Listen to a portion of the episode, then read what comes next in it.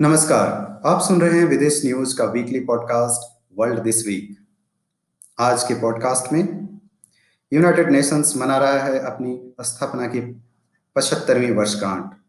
इस अवसर पर भारत और अन्य देशों ने क्या कहा, जानेंगे इसे।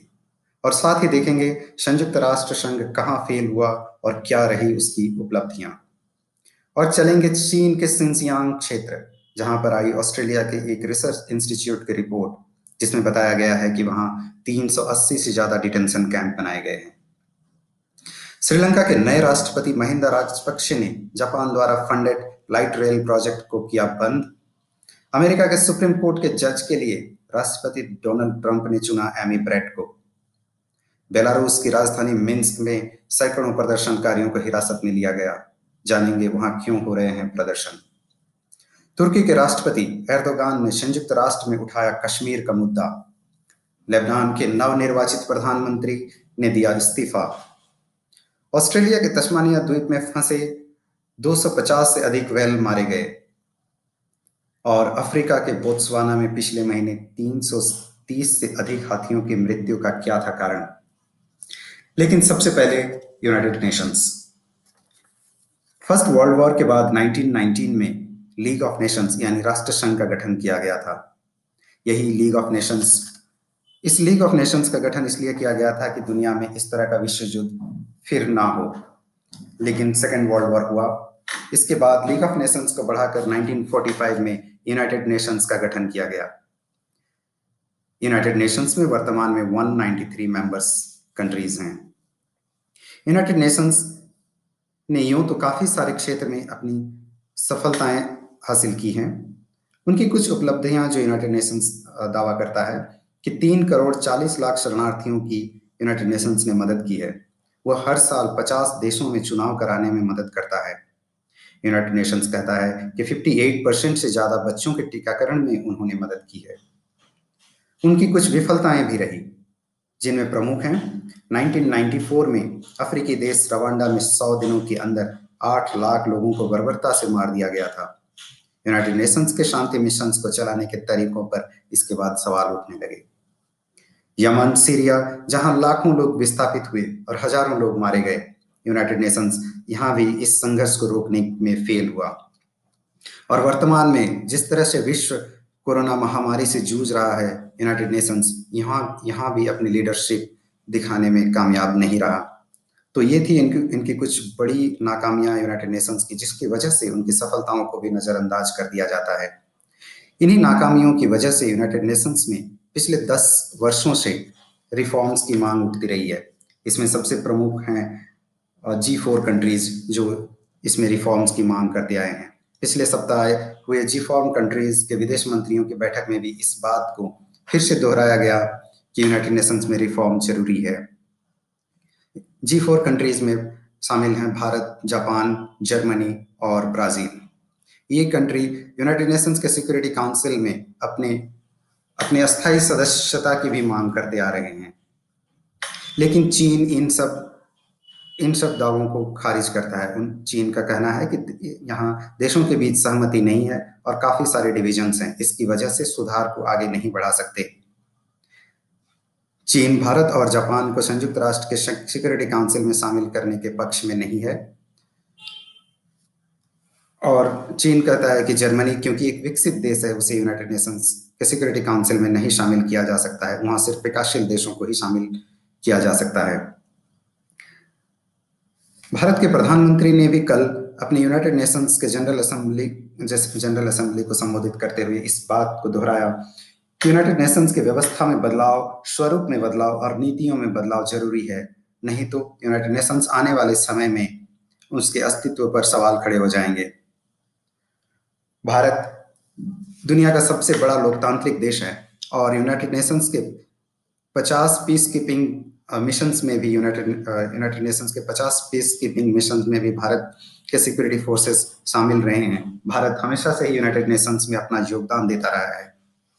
भारत कोरोना महामारी से लड़ने के लिए किस तरह से योगदान दे सकता है, इसकी चर्चा भी भारत के प्रधानमंत्री ने की। इस तरह से भारत के प्रधानमंत्री ने एक बार फिर यूनाइटेड नेशंस के सिक्योरिटी काउंसिल में अपनी परमानेंट मेंबरशिप की दावेदारी को जोरदार तरीके से रखा। आपकी जानकारी के लिए बता दें कि अगले साल जनवरी से भारत यूनाइटेड नेशंस के नॉन परमानेंट मेंबर्स के रूप में अपनी सदस्यता शुरू करने वाला है। नॉन परमानेंट मेंबर्स को दो साल के लिए चुना जाता है। और भारत इस बार अगले दस और नॉन परमानेंट मेंबर्स के साथ जनवरी से अपनी सदस्यता को शुरू करेगा। अब चलते हैं चीन का शिंजियांग क्षेत्र। चीन के उत्तर पश्चिमी भाग में यह एक चीन का ऑटोनोमस क्षेत्र है। शिंजियांग का अर्थ होता है न्यू टेरिटरी यह एक बहुत बड़ा क्षेत्र है। अगर भारत से इसकी तुलना करें तो लगभग भारत के आधे भूभाग के बराबर। यह पहले मंगोल एम्पायर का हिस्सा हुआ करता था। एटीन सेंचुरी में किंग डायनेस्टी ने इस पर कब्जा कर लिया। इसका अधिकतर क्षेत्र मरुस्थल और पहाड़ों से घिरा हुआ है। यहाँ बहुत सारे एथनिक माइनॉरिटी ग्रुप रहते हैं। इनमें सबसे प्रमुख हैं उइगुर, मुस्लिम। चीन का शिंजियांग प्रांत वही क्षेत्र है, जहाँ चीन का पुराना सिल्क रूट, जो चीन को मध्य पूर्व से जोड़ता था, यह सिल्क रूट इसी क्षेत्र से गुजरता है। अभी हाल ही में ऑस्ट्रेलियन स्ट्रेटेजिक पॉलिसी इंस्टीट्यूट यानी एएसपीआई की एक रिसर्च रिपोर्ट प्रकाशित हुई है जिसमें यह दावा किया गया है कि शिंजियांग क्षेत्र में 380 से अधिक डिटेंशन कैंप्स हैं और इन डिटेंशन कैंप्स में चीन ने 10 लाख से अधिक उइगुर मुस्लिमों को वहाँ बंधक बनाया हुआ है। इस, इस रिसर्च रिपोर्ट को सैटेलाइट पिक्चर प्रत्यक्षदर्शियों मीडिया रिपोर्ट्स और आधिकारिक कंस्ट्रक्शन टेंडर डॉक्यूमेंट्स के हवाले से बनाया गया है। इनका दावा, इस रिपोर्ट का दावा है कि अभी भी वहाँ कुछ अंडर कंस्ट्रक्शन बिल्डिंग्स हैं। चीन ने इन सारे रिपोर्ट को गलत बताया और बताया है कि ये सारे ट्रेनिंग कैंप्स हैं, जहाँ चरमपंथियों से लड़ने के लिए ट्रेनिंग दी जाती है। चीन ने तो ए की विश्वसनीयता पर ही सवाल खड़े कर दिए। आपको याद होगा कि अमेरिका ने पिछले महीने, पिछले सप्ताह चीन के शिंजियांग प्रांत से इंपोर्ट होने वाले टेक्सटाइल पर प्रतिबंध लगा दिया था।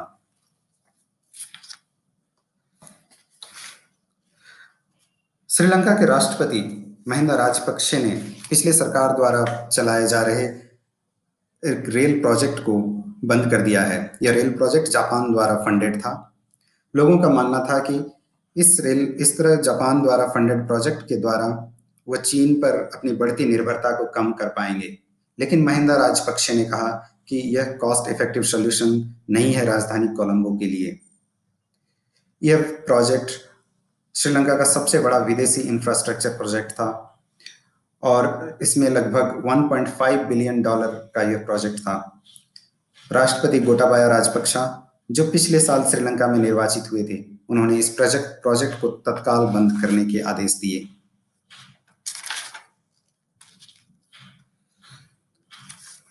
राष्ट्रपति डोनाल्ड ट्रंप ने एमी ब्रेड के नाम को सुप्रीम कोर्ट के अगले जज के रूप में चुन लिया है। उन्होंने ये Amy Barrett Ruth Bader Ginsburg का स्थान लेंगी, जिनकी पिछले महीने मृत्यु हो गई थी।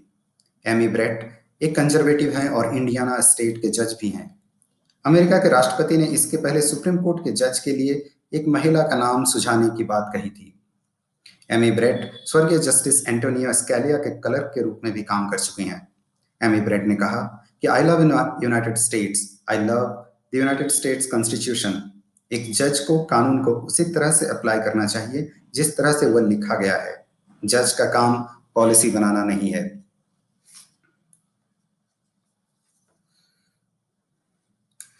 बेलारूस की राजधानी मिन्स्क में पिछले दिनों काफ़ी प्रदर्शन हो रहे हैं। यहाँ विपक्षी पार्टी का मानना है कि बेलारूस में चुनाव सही तरीके से नहीं हुए और चुनाव में काफ़ी बड़ी धांधलियाँ हुई, जिसकी वजह से अलेक्जेंडर लुकाशंको फिर से एक बार चुनकर आ गए हैं। अलेक्जेंडर लुकाशंको ने पिछले सप्ताह ही एक गुप्त तरीके से अपनी अपनी शपथ ले ली है। इसी के विरोध में बेलारूस की सड़कों पर, बेलारूस की राजधानी के सड़कों पर हज़ारों महिलाएँ प्रदर्शन कर रही हैं। कल सैकड़ों महिलाओं को हिरासत में ले लिया गया था। आगे के एपिसोड में हम देखेंगे कि बेलारूस में किस तरह की परिस्थितियाँ हैं। तुर्की के राष्ट्रपति एर्दोगान ने संयुक्त राष्ट्र में फिर से जम्मू कश्मीर का मुद्दा उठाया। उन्होंने कहा कि, उन्होंने कहा, जम्मू कश्मीर को एक ज्वलंत मुद्दा बताया और भारत द्वारा जम्मू कश्मीर को यूनियन टेरिटरी बनाने से यह मुद्दा फिर से जटिल हो गया है।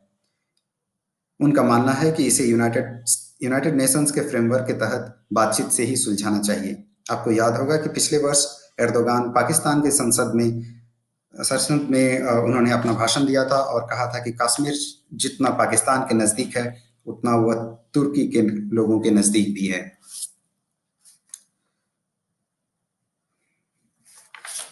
अब चलते हैं एशिया के पश्चिमी पश्चिमी देश, लेबनान।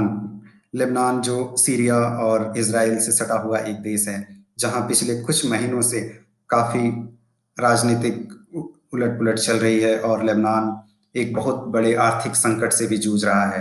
यूनाइटेड नेशंस का मानना है कि अगर लेबनान के आर्थिक संकट को नहीं खत्म किया गया तो इस साल दिसंबर तक वहाँ की लगभग 50 प्रतिशत आबादी गहरे भूखमरी के संकट में जा सकती है।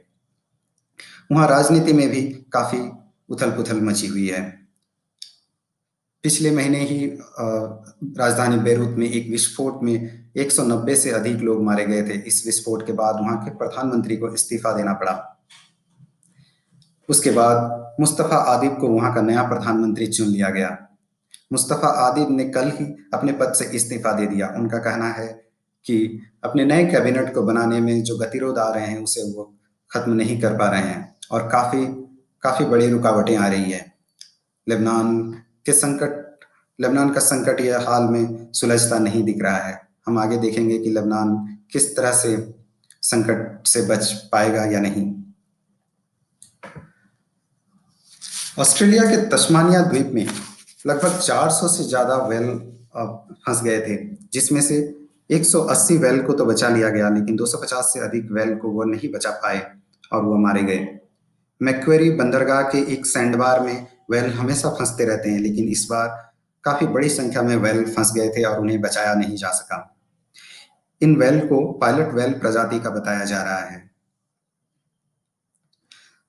और अफ्रीका के बोत्सवाना में पिछले महीने 330 से अधिक हाथियों के मरने की खबर आई थी। इन हाथियों की मौत का कारण नहीं, कारण का पता नहीं चल पाया था। अधिकारी साइंटिस्ट इसकी जाँच कर रहे थे और अभी हाल में इसकी रिपोर्ट आई है। उनका कहना है कि इनकी मृत्यु पानी में घुले जहरीले टॉक्सिन की वजह से हुई है। और यह जहरीला टॉक्सिन एक माइक्रोस्कोपिक ऑर्गेनिज्म जिसे साइनोबैक्टीरिया कहा जाता है। यह साइनोबैक्टीरिया यह जहरीले टॉक्सिन को पानी में आ, पानी में उत्पन्न करता है। ये माइक्रोस्कोपिक ऑर्गेनिज्म यूँ तो मुख्यतः पानी में पाए जाते हैं लेकिन कभी कभी यह ज़मीन पर भी पाए जाते हैं। लेकिन माइक्रोस ये जो साइनोबैक्टीरिया है यह हर वक्त अपनी जहरीला टॉक्सिन नहीं बनाता है।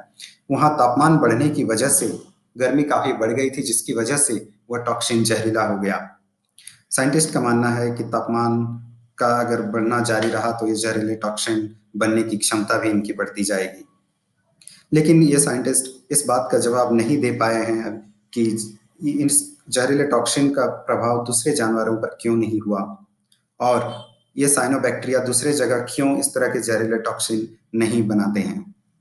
अभी आगे इनका जवाब देखना बाकी है।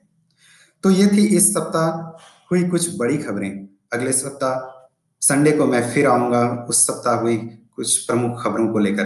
तब तक stay tune to my channel world this week of विदेश news thanks for listening goodbye